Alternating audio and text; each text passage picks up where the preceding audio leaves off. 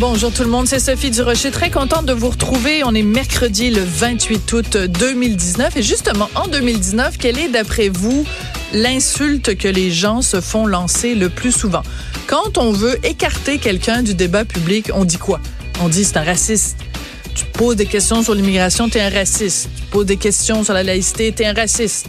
Quiconque déroge du petit catéchisme bien pensant, progressiste, se fait traiter de raciste. Et on en a eu un exemple récemment, je vous en avais parlé euh, ici à l'émission. C'était un article du Devoir du 22 août euh, dernier. On racontait le cas d'un père de famille dans Rosemont à Montréal qui réclamait que sa fille ne soit pas placée dans la classe d'une enseignante de maternelle qui portait un signe religieux.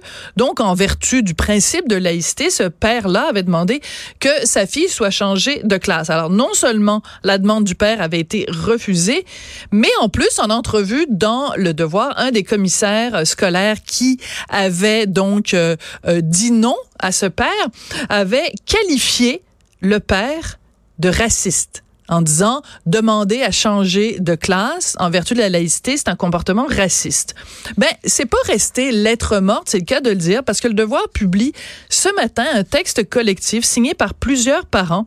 Des parents qui disent, ben voyons, ça a aucun sens. Arrêtez de nous traiter de racistes quand on veut simplement faire respecter la loi sur la laïcité. Et c'est très intéressant. Je vais vous en lire un extrait de cette lettre-là. Ça dit, nous, parents d'élèves du primaire et du secondaire, inscrits dans différentes écoles du Québec, nous tenons à exprimer notre profonde consternation face à cette situation.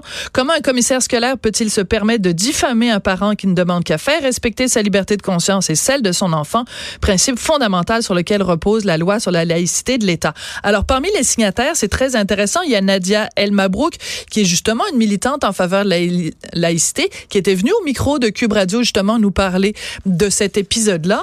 Il y a euh, différentes personnes, donc Christian Sabourin, Joël Kérin, Yann Ménard, et il y a Ensaf Haïdar. Qui est Ensaf Haïdar?